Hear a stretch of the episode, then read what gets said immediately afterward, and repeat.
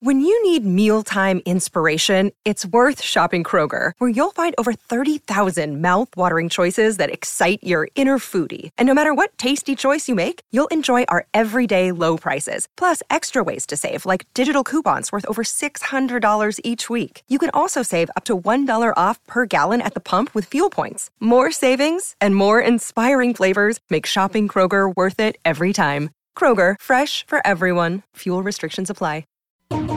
This is the Rich Eisen Show. The general sense of this quarterback class is we don't like him. Live from the Rich Eisen Show studio in Los Angeles. Kenny Pickett, this is a great quote. If you had an MFer play right now, it's Pickett, but he doesn't have any GD upside. Earlier on the show, NFL Network analyst Daniel Jeremiah, Ohio State wide receiver Chris Olave, co host of Good Morning Football, Peter Schrager. Coming up, Penn State head coach James Franklin, plus actor Patrick Fabian. And now, it's Rich Eisen. Hour number three of the Rich Eisen Show is on the air. I'm heading to Las Vegas, Nevada tomorrow for a week long, uh, should I call it residency? Uh, in Las Yeah, Vegas, Nevada? that's the correct word Rich for- Eisen for res- residency? Yeah, okay, very good. Um, 844-204-RICH, number to dial here on this program. As always, we've spoken to Chris Olave uh, of The Ohio State University, one of the many talented wide receivers in this year's draft. And that includes the one of uh, the uh, top receivers in this year's draft in- includes the uh, cadre of Penn State Nittany Lions that are available to be drafted in this year's draft. And before Patrick Fabian of the hit television show Better Call Saul joins us in studio in this hour, we turn to the Mercedes-Benz Vans phone line and welcome in the uh, head football coach of Penn State football on the Mercedes-Benz Vans phone line, James Franklin. How you doing, Coach? Good. How are you guys? I'm doing just fine. So, what does uh, what does your day look like on a, on a, a draft week? What's going on in the Penn State football world writ large, James Franklin? Yep. We um, just finished up spring ball on Saturday. We had our spring game um, Saturday afternoon. Had sixty-five thousand people at that. Had a bunch of former players on campus. A bunch of our draft eligible guys were here as well. Um, and now we're in a situation where our coaches have all you know started the process of go on the road recruiting, and then uh, I'm about to meet. I sit down and meet with every single player on the team individually for about a half hour. So got about 125 meetings to knock out, which is great. You get to know your team really well, but it also is you know a grind. So uh, looking forward to doing that. And then, how much is your phone get rung up by uh, general manager, scouts, people who want to know about your guys last minute before the draft? Yeah. right now. Yeah, it's really kind of spread out. It's over a you know period of time, probably for about the last month, I would say, between scouts, regional scouts, GMs, head coaches. Um, you know, so uh, it's it's pretty spread out. You'll get some last minute calls, uh, but for the most part, uh, you know, you'll get five or six a week. All right, so uh, I'll just walk through the front door. Any uh, Wisconsin area code phone calls to your cell phone about Jahan Dotson? Any anything straight up on that front?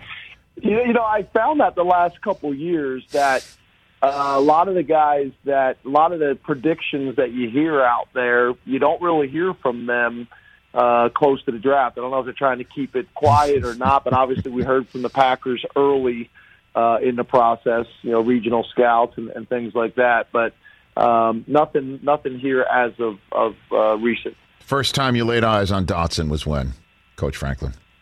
Well, uh, obviously, high school. We recruited him out of high school. He was actually playing hard to get early on. He's from here in the state of Pennsylvania. Actually, it's, it's kind of interesting. Him and Saquon Barkley are from a similar part uh, of the state, kind of the Bethlehem area, Lehigh Valley. Um, but but he was kind of playing hard to get and actually committed to UCLA, and um, and then we were able to flip him back to stay home late um, but was a high level track athlete, was a high level basketball athlete here in the state, and then a really good football player. He's just undersized. You know, um, you know, he's probably about 152 pounds when he showed up on campus. And so, when did you realize he could be special for you, Coach? He played for us as as a true freshman, and obviously was undersized at the time, but he just was so natural catching the ball. He's got as good a ball skills that I've been around. And I've been fortunate. You know, I was the receivers coach for the Green Bay Packers, and I had Donald Driver I coached Torrey Smith in college. I, I coached uh, Jordan Matthews in college. At the time, was all all time leading receiver in SEC history. Um, I, I coached Jordy Nelson in college. Played for me at Kansas State. I had Chris Godwin. I could go on and on. I've had Sure. a bunch of wideouts, and he's probably the most natural guy I've had in catching the ball in terms of being able to contort his body. Um, he just catches the ball effortlessly, and it really doesn't matter where over the middle, on the perimeter. He just has got fantastic natural hands. Well, I mean, you mean you meant when you mentioned Jordy Nelson, obviously Donald Driver and all the other names you mentioned. I mean, Jordy's. I think he still has all the records at Kansas State. I think he still holds every damn last record that that they put together there. So that's some very high praise that you're putting out there. Yeah, Coach Jordy, Franklin. when he played for me, he had 122 catches for 1,600 yards in one year. Um, and then the corner from Kansas, who is being highly regarded as well coming out in the draft. I'm having a brain fart right now. Um, but Kansas had a really good corner, and him and Jordy went up against each other, and uh, nobody really wanted to give Jordy credit. I'll, I'll, I'll leave that you know, the reason why out of it right now. But uh, nobody wanted to give him credit, and and he got after him, um, and I think that kind of gave him credibility. But know, Jahan is, I, I think, is really on that level and and and even higher. He's got a chance to to be special. Could that have been Aqib Talib back in the That's day? exactly who it was. Thank you very much You for helping fill in the dots. No problem. Yeah, I mean uh, that had to have been a heck of a, a of a matchup right there. What was that? So, uh, where were you in your career when you were out there back at uh, Lambeau Field working for the Packers? Yeah, I guess James? this was probably. I'm not good with stuff like this, Rich, Right. but it was probably 15 or so years ago. I was the receivers coach with the Packers. I had I'd been at the University of Maryland with Ralph Friedgen for a number of years and had an opportunity to go to Green Bay, and then I left Green Bay and went to Kansas State as the offensive coordinator. Coach Sherman had gotten let go, had got let go, and I had an opportunity to go to Kansas State as the offense coordinator. So I, I went there, and Jordy was there, and and um, you know ended up obviously we had we had a really good player, and we found every way possible to get him the ball, and everybody knew he was going to get the ball, and he still did, and kind of very similar to Jahan. So, Jahan, everybody knew we were going to get him the ball here, and, and he just continued to do it week in and week out. so did you have a front row seat to the Favre uh, Rodgers deal? Did you have a front row seat? Yeah, to I was I was there. We drafted Aaron. Yeah. Uh, you know, we drafted Aaron that year. I was there with him his entire rookie year. Obviously, Brett was our our starting quarterback, and and Aaron was the backup. Uh, so I was able to kind of watch that whole thing. I remember sitting talking about him in the draft room and and and what we thought about him. Um, yeah, so I, I was fortunate to be with Brett Favre, not not bad, and I was there with Aaron Rodgers, and you know the beginning of his career, and watch that. And then I coached Aaron's brother, um, uh, Jordan, uh, with the with the uh, when I was at Vanderbilt. He was my quarterback at Vanderbilt. Now he's on the SEC network. Man, small world. James Franklin here on the Rich Eisen Show. I got to meet Micah Parsons in person, Coach, a few weeks ago, and he took my seat, literally, uh, that I'm talking to you from. like he wanted to, he wanted to ask me questions, and he, I got up out of my chair and sat in the guest seat. That that kid, he he's uh, convincing. Let's just put it that way. You know, when it all yeah, comes he, down he's to it. He's got a lot of personality, and um, you know I'm really proud of him. He's come come a long way. We recruited him out of Harrisburg High School, and uh, come here. He came here, and he just he just really thrived and flourished under the structure and the discipline. Um, graduated from Penn State in three years. I don't think enough people talk about that with Micah. Um, and then obviously he's gone on to, to you know have a fantastic NFL career so far. So a lot of excitement. I'm happy for a lot of things that are happening for him off the field as well. Well, I mean, he didn't, as we all know, play for the year before he was drafted. What do you think is going on with college football and the way uh, maybe um, it, it makes it easier for a transition to the pros than than back in the day? Maybe when you were even coaching at Green Bay in 05, that one year you were there. I mean, because it seems that we're seeing uh, a, a transition for some players be more natural than others. Coach. Yeah, I think it. I think it's a couple things. I, well, first of all, I just want to be clear. He he was going to play, and the Big Ten canceled the season. Yes. So Micah, you know, was not one of these guys that was going to opt out. You know, the Big Ten canceled the season. He had signed with an agent. You know, started training in California, and then a couple weeks later, the Big Ten changed that decision. Right. Uh, I just want to be clear on no, that. we all we all unfortunately remember all of that. yeah, unfortunately, you're exactly right. Um, but yeah, you know, I think a couple things. I, I think part of it is um, very similar to in college, right? It's a little bit less of an old school mentality where rookies don't play and freshmen don't play. Um, if they're good enough to play and they're talented enough to play, you, you better get them on the field. And I think the NFL has taken a more aggressive approach with those types of things. I, there's still probably some arguments at the quarterback position. What is the best way to do it? Um, but I just think there's a there's more of an aggressive approach when it comes to GMs and, and the scouting department and the coaches to say, look, this guy's talented. He may not be able to do everything, but he can do some of the things, and let's start with those things and and uh, you know continue to let him grow and evolve as the season goes on. And you know that that's kind of what I'm seeing. And you know we've been fortunate to have some guys like Micah go in and, and be able to impact early. I think Dan Quinn did a great job as well. I spoke to Dan. I thought Dan did a great job not only from a coaching perspective, but he did a great job with me. Dan would call me. I probably talked to him six times during the season where hmm. there'd be a different thing going on. He wanted to ask me my opinion on how to you know, work with Mike and how to handle this with Micah, and could I reinforce this with Micah? And I, I think Dan's just got a really good understanding that it's more than just the the schemes and the X's and O's. It's about how to relate to players, how to connect with players. And I know him and Dan have a really good relationship, and, and Dan worked at it. So uh, I think you know Mike is one of these guys. He's going to thrive in that type of system when he's got a really good relationship with his position coach and coordinator. Well, speaking of thriving in a in a, in a uh, system, what what are your two cents? Not to turn you into uh, an analyst, but I'll do it anyway. The sense of Saquon in Daboll's system that he's bringing um, to the New York, New Jersey area. What do you think of that, James Franklin? Yeah, I know Coach Daboll very well for a number of reasons. Um, you know, the owner of the Bills, uh, Terry Pegula, is a Penn State grad, so we had that connection. His son actually is an, is a uh, undergraduate student at Penn State and works in our football office, so I've gotten to know him really well. Um, I think it's got a chance to be a really good fit.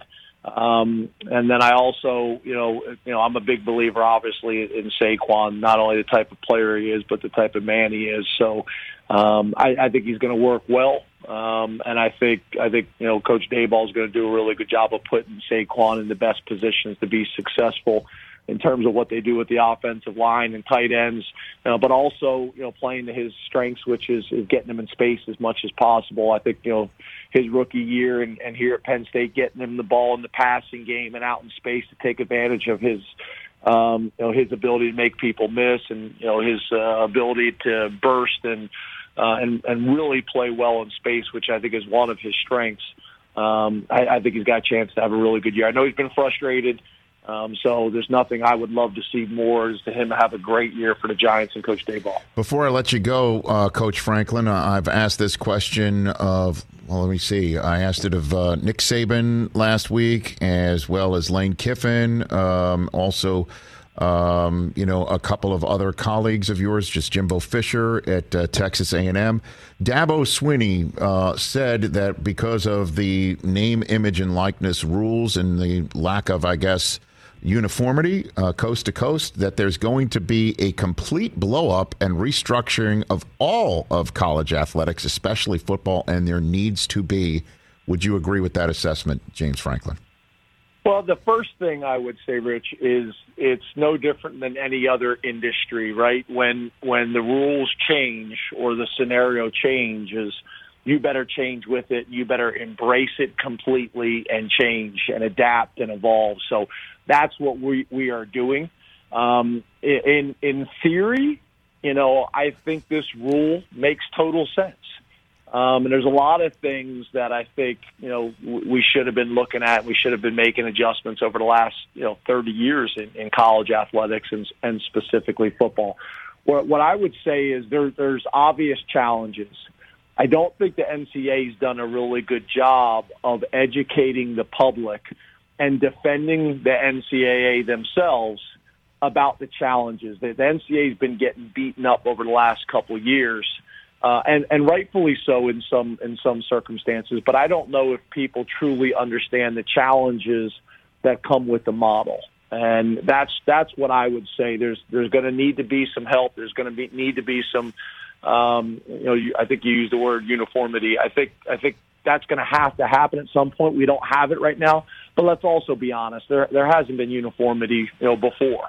Um, you know, so it is challenging. There's no doubt about it, but we've embraced it at Penn State. We're going to move forward, but there is going to be there's going to be some changes, significant changes in college athletics. I think over the last over the next five years, maybe faster than that. There's a lot of talk about uh, maybe football and basketball breaking away. Um, but I think there's going to be some significant changes in, in college athletics and specifically football over the last five years. Well, what would you over want? the next five years? What would you want to see? What would you want to see? James Franklin, you could wave a wand. You're now in charge. What do you want to see? What do you Well, want? I think at the end of the day, I, I think the, the reality is you, you'd like for everybody to be playing by the same rules, and you'd like for the student athletes to have the ability to take advantage of the opportunities that they have, and, and maybe an opportunity that they may not have after college. So I think there needs to be um, you, know, you need to get a group of people in the room. You know, whether that is whether that is from the government perspective, whether that is from the state's perspective, um, and from an NCAA perspective, and get athletic directors, commissioners in a room and say, okay, what do we need to do that's in the student athletes, and what do we need to do that's in college football's best interest?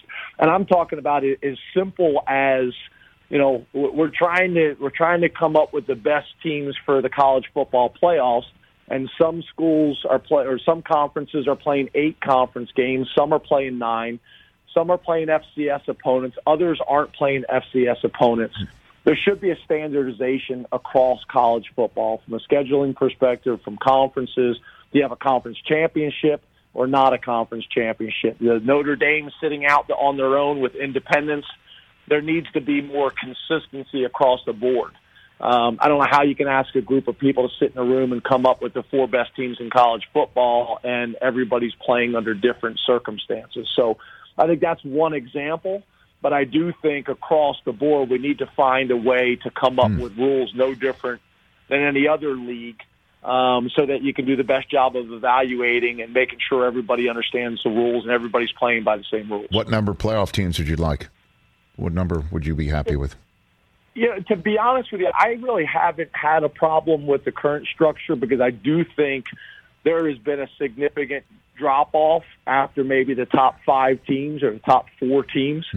So the, I don't have a, a strong opinion, um, but I just think it needs to be consistent ac- across the board. I think you know everybody should be playing the same number of games. Everybody should be you know in terms of you know playing FCS opponents. Th- those are the things to me I'm more passionate about. I think you can make an argument um, of going to 12. You know, um, but again, you know, you don't want to get into a situation where you make these changes, but it's the same two or three teams that are winning the championship every single year. Um, you know, so I don't think we need to go to you know what basketball has done with 65 teams and things like. I don't think we need to do that, but I do think every major conference, their champion should be in. I do also believe if there's two teams from one conference, it should be the best teams in college football. Um, and I think everybody, you know, should have that opportunity. Obviously, the group of five have done some some fantastic things as well, and they deserve an opportunity. So, you know, I think I think by expanding a little bit, it allows you to do that. You know, we won the Big Ten championship a few years back and didn't get into the playoffs. That's a hard pill to swallow. Um, but you know, I don't think we need to go too far with it. Coach, thanks for the time. Greatly appreciate it. Let's connect during You the well, summer and beyond. Right. Thanks. Thanks you again. so much. You right back at you. That's James Franklin, head coach of Penn State football. Jimbo said 12. He says 12. I like 12. Who said 16? Didn't someone say 16? Well, Jimbo said 12 or 16. Okay, right. But 12 again would mean every major conference gets their person in. And then Yeah, there's a couple at larges, obviously, right. and then uh, and then Notre Dame makes it, and then so that would be like an old NFL playoff, right? yeah, you'd have a couple buys. A couple then, buys? Yeah. Three plays six, four plays five. Let's go. Figure it out.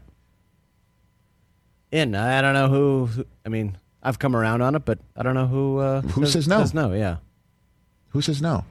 I think Dabo said no. Didn't he say no? He's like, what? How many games are we going to have to play? 16, 17, 18? Remember that? I know you're not a fan. I got larger issues. With 844 204 Rich, number to dial. Still to come. We'll take your calls, but when we come back, let's talk. Uh, let's go Hamlindigo Blue. Let's go do it. Hamlindigo Blue, right? Very good. Let's talk game time. Boy, do we love using game time tickets at the Rich Eisen show. And every single time I've been watching the basketball playoffs on TV, I've been wondering what it would be like to be at these games. And when you choose your tickets on game time, you can see the view from your seat where the court is, where you are in relation to it. And then the all in prices. That's my favorite feature. The all in prices makes sure that you see the lowest price guarantee and also know exactly how much everything costs all in before you purchase. So all the guesswork is removed when you buy playoff tickets with Game Time. Download the Game Time app, create an account, and use my code RICH for $20 off your first purchase. Terms apply. Visit gametime.co for restrictions. Again, create an account, redeem my code RICH for $20 off your first purchase. Download Game Time today. Last minute tickets, lowest price guaranteed. Let's talk O'Reilly Auto Parts, people, or as you might know from their jingle, O O O O'Reilly Auto Parts. They're in the business of keeping your car on the road.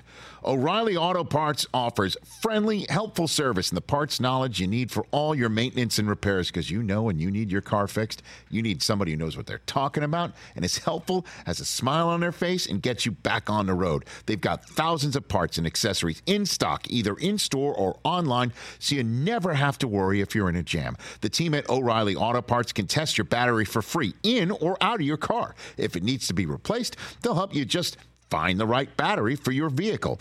Need your windshield wipers replaced, a brake light fix, or a quick service? They'll help you find the right part or point you to the nearest local repair shop for help.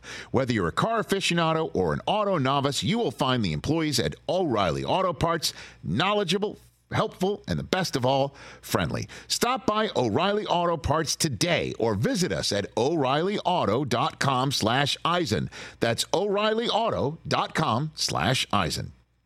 Better Call Saul available Mondays at 9 Eastern Time back here on our terrestrial radio outfit with Patrick Fabian, who plays Howard Hamlin in the great, brilliant show Better Call Saul here on the show. Okay, so you guys are all shot out, right? It's all done? You It is all done. It is just going to be laid out for you at this point. So, uh, you know, just like you, Monday night, you know, I sat down to, to watch it again, like I have since the beginning. Yes. Because I've said this before. You know, I'm I'm in a nice show uh, about lawyers who have emotional problems, and then I watch the show and I'm like, what are we doing in the desert? What's all this gunplay going on? So it's a revelation for me too.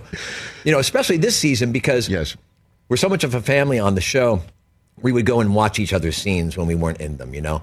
So I spent a lot of time watching other stuff, supporting one another. But because we were shooting during COVID restrictions, things got really tight and narrow. So this season, especially, you know, I would read the scripts and know what was going on, but Right. I only would be a part of what Howard was doing in this final season. And so Monday night was a reminder of, you know, I'd read it about a year ago, and all of a sudden I'm like, oh, oh, that's going, oh, that happened, Right. And, and it was all sense memory for me. So it's it's unfolding brand new for me as well. And then you also get to see how it is all shot as well. And it's just so beautiful. The whole thing is just remarkable how this show plays on the screen. you Well, know? Marshall Adams is our DP and uh, uh, director of photography, and we Yes. got to go ahead and see um, the premiere in a movie theater at the American Legion here in Hollywood. And it was a reminder that these guys are painting pictures for the big screen. It's so lusciously, uh, you know, lit Mm-hmm. and shot. You know, Rhea Seehorn said to me uh, early in, uh, I think it was season two. Man, that was the first season, and she came up to me at one point. She done she done a, a day of work, and she came to me and she goes, "Look, I'm not accusing you of Patrick of being the kind of actor who's waiting for his close up to turn it on. I would never accuse you of that." she said, "However, if you are, Yes. she goes, uh, I just did a whole days of work yesterday. She goes, and I'm pretty sure they're using the wide. And sure enough, um, I've been in a number of scenes in this where the final product is a shot and we're two silhouettes and you hear the dialogue and they never punch in on my face. Not that I'm counting. Patrick Fabian here on the Rich Eisen Show, and the actors that you have been uh, with on screen um, are throughout this entire series. You know, and, and again, this is this is um, very serious stuff, but I mean, there is a certain comedic element. Sometimes you can laugh at some of these scenes as well, and the the character Saul Goodman, certainly from Breaking Bad, is is that you've got Bob Odenkirk, Michael McKean, okay, who was in the first several years of this show. The mighty Michael McKean, I like to call. You know, I mean- anytime I read a scene and I saw that Michael and I were in a scene together, I thought, oh, we're okay because Michael's in it.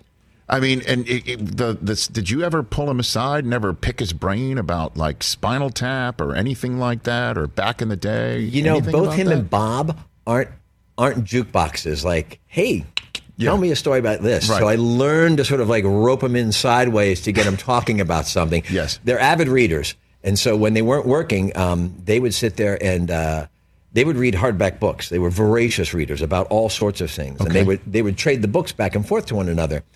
Uh, I'm not saying that Rhea and Mando and I didn't sit there and read as well. We read tweets and we took selfies. So I mean, you know, not like I'm totally throwing them under the bus. You're very well read man, and 280 characters at a time. I understand. that, Patrick. absolutely. I follow you on Twitter, so. But sometimes we would be like, "Hey, does what about da da da?" And all of a sudden, McKean especially would be like, he'd overhear like a snippet of a conversation. He'd go, "Oh, that's interesting."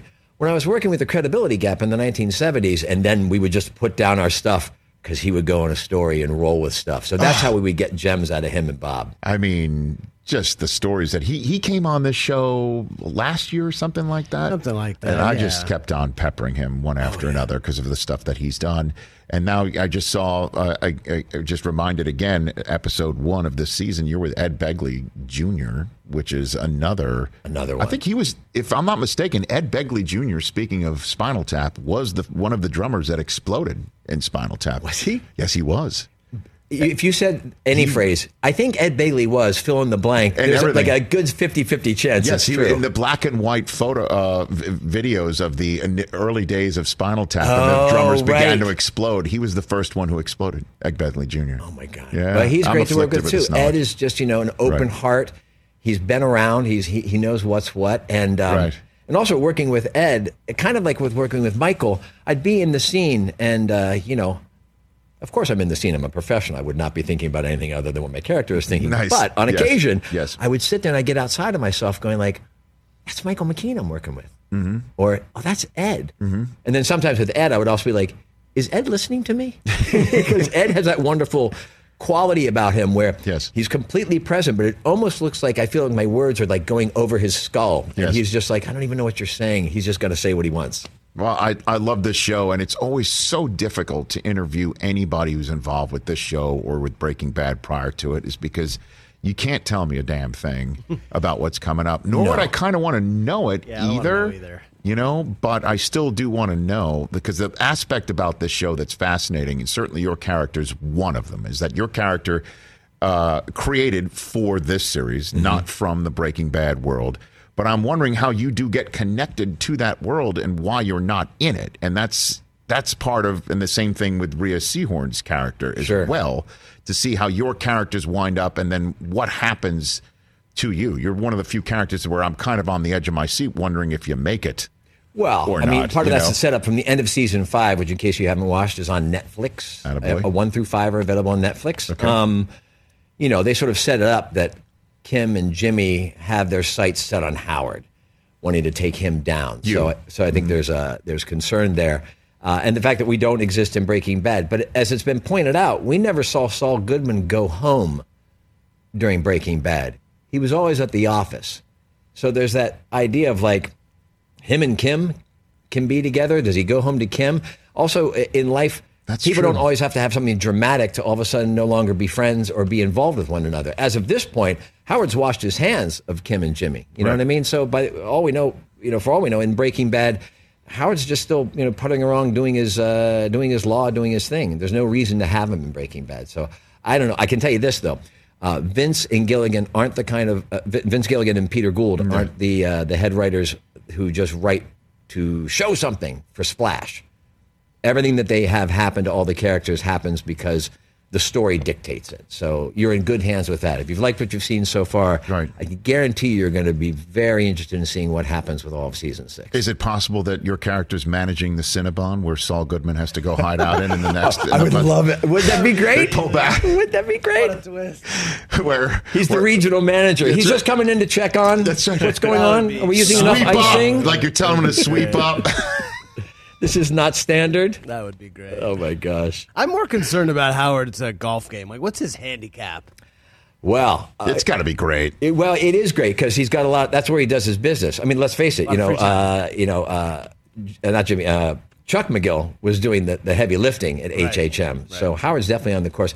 I'd say he's a nine, but he says That's he's a twelve. That's right. So he can of look Right, course, good. Of course gonna let Howard's that- got a, He's, he's gaming. You know, he's yeah. scheming. We we do know though that Howard is a uh, a boxer because again I follow you on Twitter, Patrick Fabian. Yes. and I saw this video on your account um, about teaching how somebody to hit uh, an uppercut or something like Oh that. Oh, yeah, yeah, yeah. That was uh, I that was on the Better So- Call Saul account as well. Uh, It's Howard what- in his suit showing how to deliver an uppercut. And- Have you not seen this? No, I have not I seen think it. we have it. Do we have that? Oh. Hold on a. I think we have this video because I saw this the other day, and it looked like it was um, somewhat official, as a matter of fact. Oh. And I don't know if you do. You have any boxing history or anything? Uh, I do of not have any boxing history. I will say though, um, in order to do the video, I did do a little bit of boxing training. Ah, and my appreciation for uh, all the muscle groups that you can use when boxing went way up. Okay. Because of course, the first day of training, I was like, "Oh, let's lay into this. Let's, you know, Yeah. I'll show you how hard I can hit."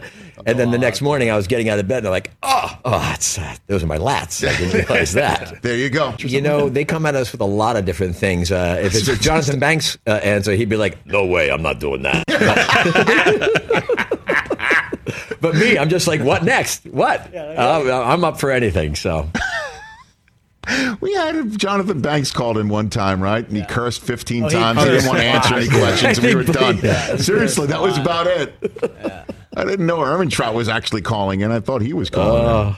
Pretty funny. Yeah, cer- certainly when I asked him about him getting, uh, you know, wasted at the beginning of 48 hours, he was not even into that conversation. Oh my God, they bring that up all the time. Maybe that's him. right. Yeah, they bring him up all the time. I think I think he's had it up to his He's ear. had- I know, it, I know. I get damn it, shot. Beverly Hills Cop too. Damn it! See, I walked in. I needed red flags. I should have called Sorry, you man. first. I should have called you. I you can first. give you approved questions for him next time. Patrick Fabian here on the Rich Eisen Show. All right, this is like Penn State Hour, huh? We just hung up with James Franklin and look, How about that? here. Uh, Thanks, guys, for scheduling the the head coach. Yeah, for me, well, I- I'm class of '87. Last time we won the championship. Seven. Wow. Yeah. Okay. So I was there for I was there for the JoePa years and all that stuff. And What uh, the uh, wearing the camouflage against the hurricanes and stuff like that? Was Yeah. that was that was that, Oh, was there that we your are. time or was that before no, your this time? this is actually from this year. I got to go back. right. I was fortunate enough to I, I was I'm old enough now that I got an alumni of the year uh, Hey. Award with five others from the College of Arts and Architecture. Tremendous slap. So I got to go back up and see the stadium and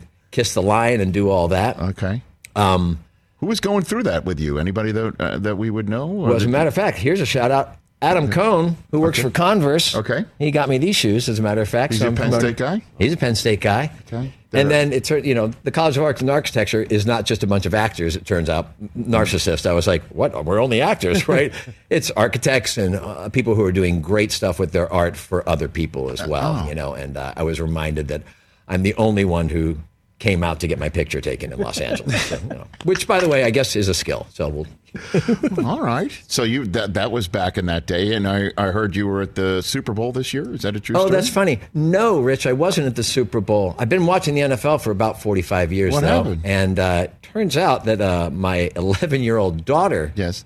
her very first NFL game was the Super Bowl because my sister in law works in the corporate world Ah. and sometimes corporate tickets shake off the wagon. And that's Abby right there. Uh, it's her very first NFL game. She's rooting for the home team and she's sitting right behind the Bengals end zone.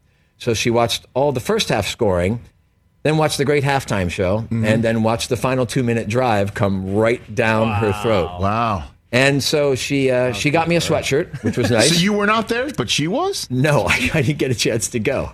So I was like, Damn. I'm like, so what? I told her, I said, look, you've now gone to your first game.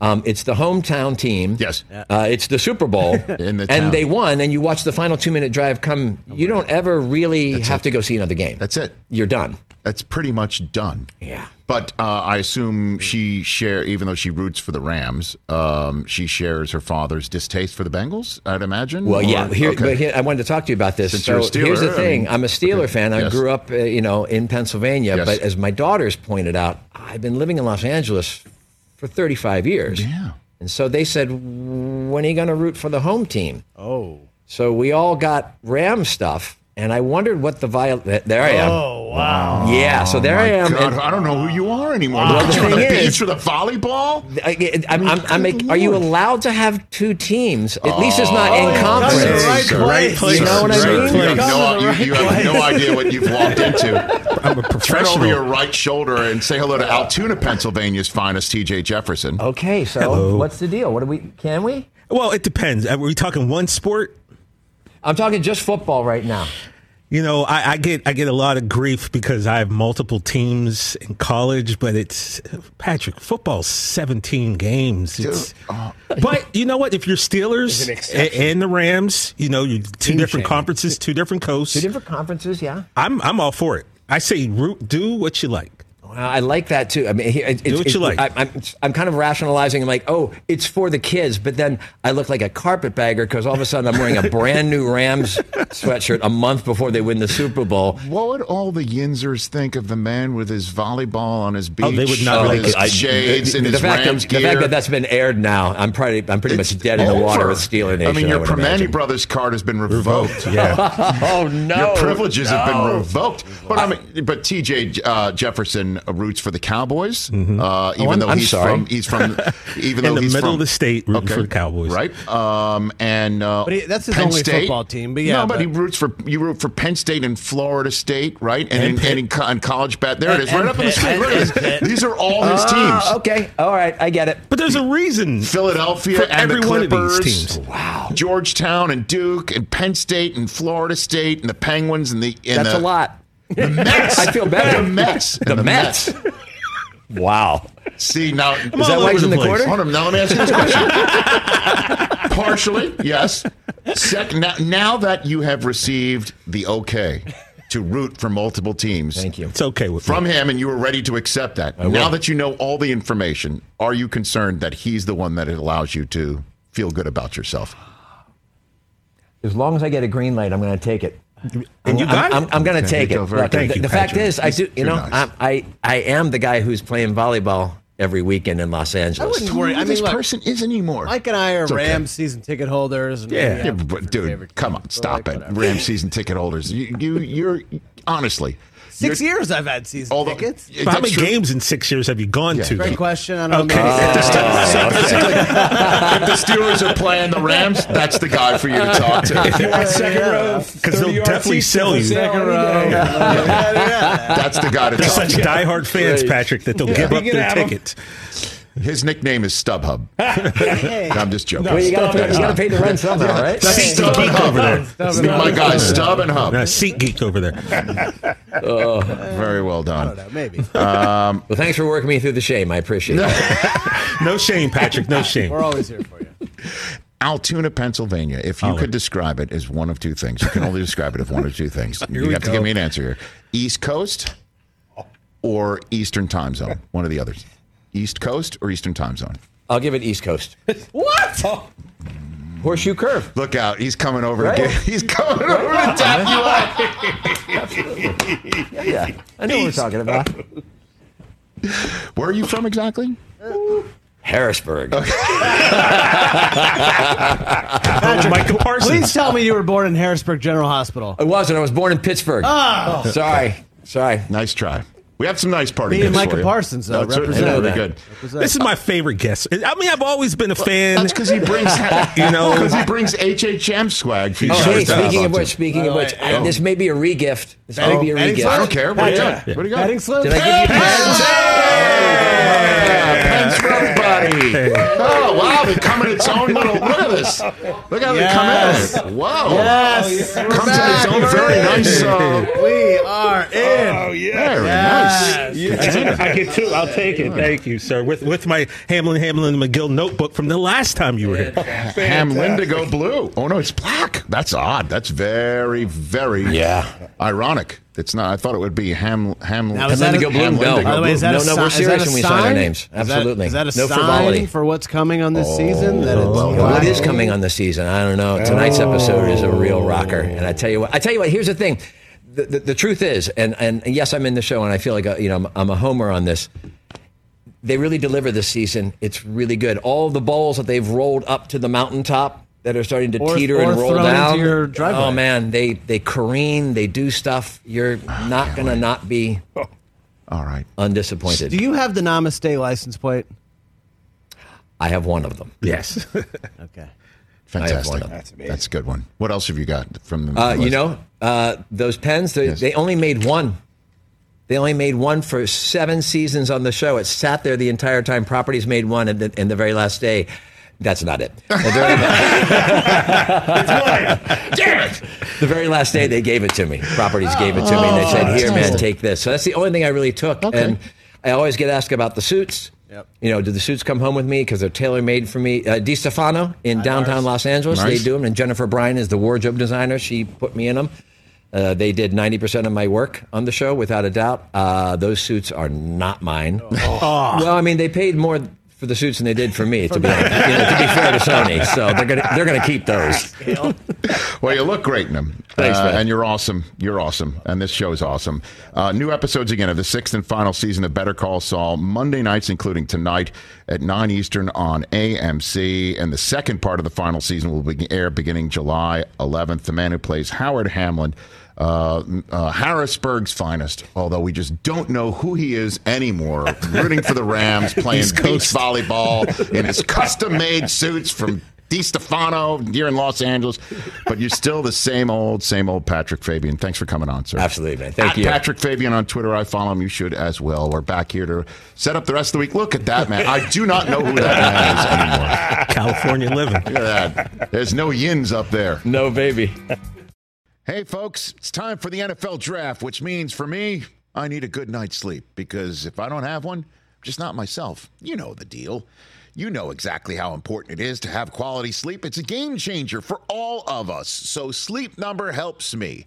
My sleep number setting is 60, my wife's setting is 70. We both get a great night's sleep because we could adjust the firmness of our mattress on each side. Improve your quality sleep because Sleep Number learns how you sleep thanks to their smart beds and provide personalized insights to help you sleep better. JD Power ranks Sleep Number number 1 in customer satisfaction with mattresses purchased in store. And now save 40% on the Sleep Number limited edition smart bed for a limited time. For JD Power 2023 award information, visit jdpower.com/awards. Only at a Sleep Number store or sleepnumber.com. Check out our new NBA show, Beyond the Arc, part of the CBS Sports Podcast Network, where you can find me, John Gonzalez, NBA insider Bill Reiter, and Ashley Nicole Moss five days a week talking all things NBA. Whether you're looking for insightful discussions, upbeat commentary, breaking news, interviews, or coverage of all the biggest stories in the NBA, our new show is the place to be five days a week. Download and follow Beyond the Arc on Apple Podcasts, Spotify, and wherever you get your favorite podcasts.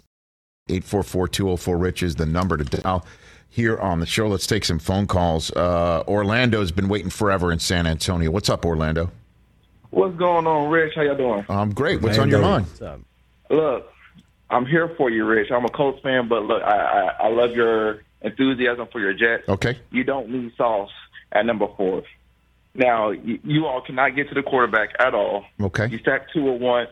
You sacked Josh Allen once all of last year. You got to Mac five times, but you only saw- sacked Carson Wentz one time.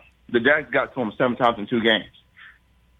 Uh, Jordan Davis, J- Jermaine Johnson, uh, Nakobe Dean, players that you all need on your team. Yeah, but not fourth overall, though. You know, and Uh, No, and no, uh, but I understand. I'm just, I'm, I'm, just, I'm just saying. I'm just saying in general with the fourth or tenth pick. I'm just saying there, there's more the Jets need uh, than than sauce. A great fillet doesn't need sauce. Only salt and pepper. You know, uh, you can't have uh, that, DJ. you know, you, you can't have sauce with with no front line. I hear you, No uh, but here, and and thank you for the call. Uh, in in terms of that, uh, Carl Lawson hopefully is going to come back healthy. They got Vinny Curry, the, who had a freak reason why he couldn't play last year, and what helps get a pass rush home is looking downfield and seeing nobody open. That helps. And I like this kid's makeup big time, and I cannot wait to talk to him tomorrow morning. And I hope I just don't creep him out. Rich, I hate when I go How's to a that for a goal and interviewing That's somebody? a pretty solid goal. I, I I, hate when I go to a steakhouse and they tell me I can't have A1 sauce. I mean, give me the sauce. I don't care how good the steak is. A one. I- well, just some sauce. I'm not taking him to any steakhouse. I like A1. Mike, you can't go into a steakhouse and ask for A one There's steak. not a. There's not even. Are you kidding Can you imagine me? going into Lugers I- and saying you want the A one? Look, I just if Mike, I I knew want it, Mike I would- I want it. I Mike might not be need my it. ally. See, here. it's like are you, it's like tapatio. I mean, it's great, but it's like you don't put tapatio on a, a steak. Can't have it. Can't have it. You can do laugh. it. Like I just told love Patrick them. Fabian, you do whatever you want. All right. If you're paying I just- 250 bucks for a Peter Luger steak, you put one. wherever you He's so want. nice, P- P- Yeah. Patrick Fabian. He's saying It's like you know maybe you can root for more Yeah, than he was- two teams, and he had was- no idea what he just strolled into in this place. It was great. And then he he hears from TJ, uh, somebody from his home state, his home area. He feels a a, a connection with We TJ and connected accepts his, before. accepts TJ's acceptance of him for rooting more than for more than just Mm-hmm. one sports team. And then we showed him all the sports teams he, he root for, and he, thought goes, like this guy's a little bit abomin- weird. Like you could see that kind of go over him. And when I pointed it out, he was too nice to say, "Yeah, I, I, I can't." I mean, take that's this how you TJ look at it. You just mad he didn't agree with you. Just Tell like, me I'm wrong. Just he like you got all mad. of these That's pennants up on the screen. By the way, disgusting. just like you got And mad when Stephen A. Smith didn't agreed with my It's so all of a sudden it's that person you sat next to on a plane the entire time, and then you feel like you've connected, and then you start as the, the plane's descending. You see all the insanity that this person's really all about. You're like, The I cannot wait hold that till that elevator gate door opens. open I for cannot somebody wait over here. till the door gets to the gate. Let me tell you, you're the to me all guy. I cannot wait till where this plane gets to the gate. I got to So get out of here. They like you until they land, and then they're trying to catch an elevator, and you push clothes on the oh, door Oh, No, for no, them, that's right? okay. You could try and bring stuff up on me that It's an thinks that it splashes back on me, but, But I am it still, does. Am That, s- that's far worse no. than me not liking teams. I will still. I will always liking teams. Are you will- kidding me? No. Come on. Apples and oranges. I will always hold a door for the elderly or for a woman. But if you're a guy and I'm going to a top floor and I know you're going to get on the uh, You don't know elevator as the door's closing, and you are more likely. It's again. It's like pulling a high card. If you got a jack, you know very, very with a great probability, the next person pulls a card. It's lower than yours. I'm glad you're talking So yourself I'm- into I, thinking. I, I already have a king. I've already had a king, and now we're playing high card. I know you're going to be on a floor below me. I'm not letting you on. I'm sorry. I'm just not going to hit that open button, and I'm fine with it. And I put my head on the pillow, and I'm a good father, and I'm a good husband, and I'm a good person. Okay. And I like a few D teams, and Yeah, that you're makes weird. me worse. And you're Okay. You're weird. Is this thing on? This guy. just, just don't follow him into a Sauce building. Gardner, Kyle Hamilton, just two of our guests tomorrow. and I'm bringing a broom tomorrow, boys. Oh yeah, Nets and Bringing the Celtics broom tonight. tomorrow. We will chat on Tuesday's show.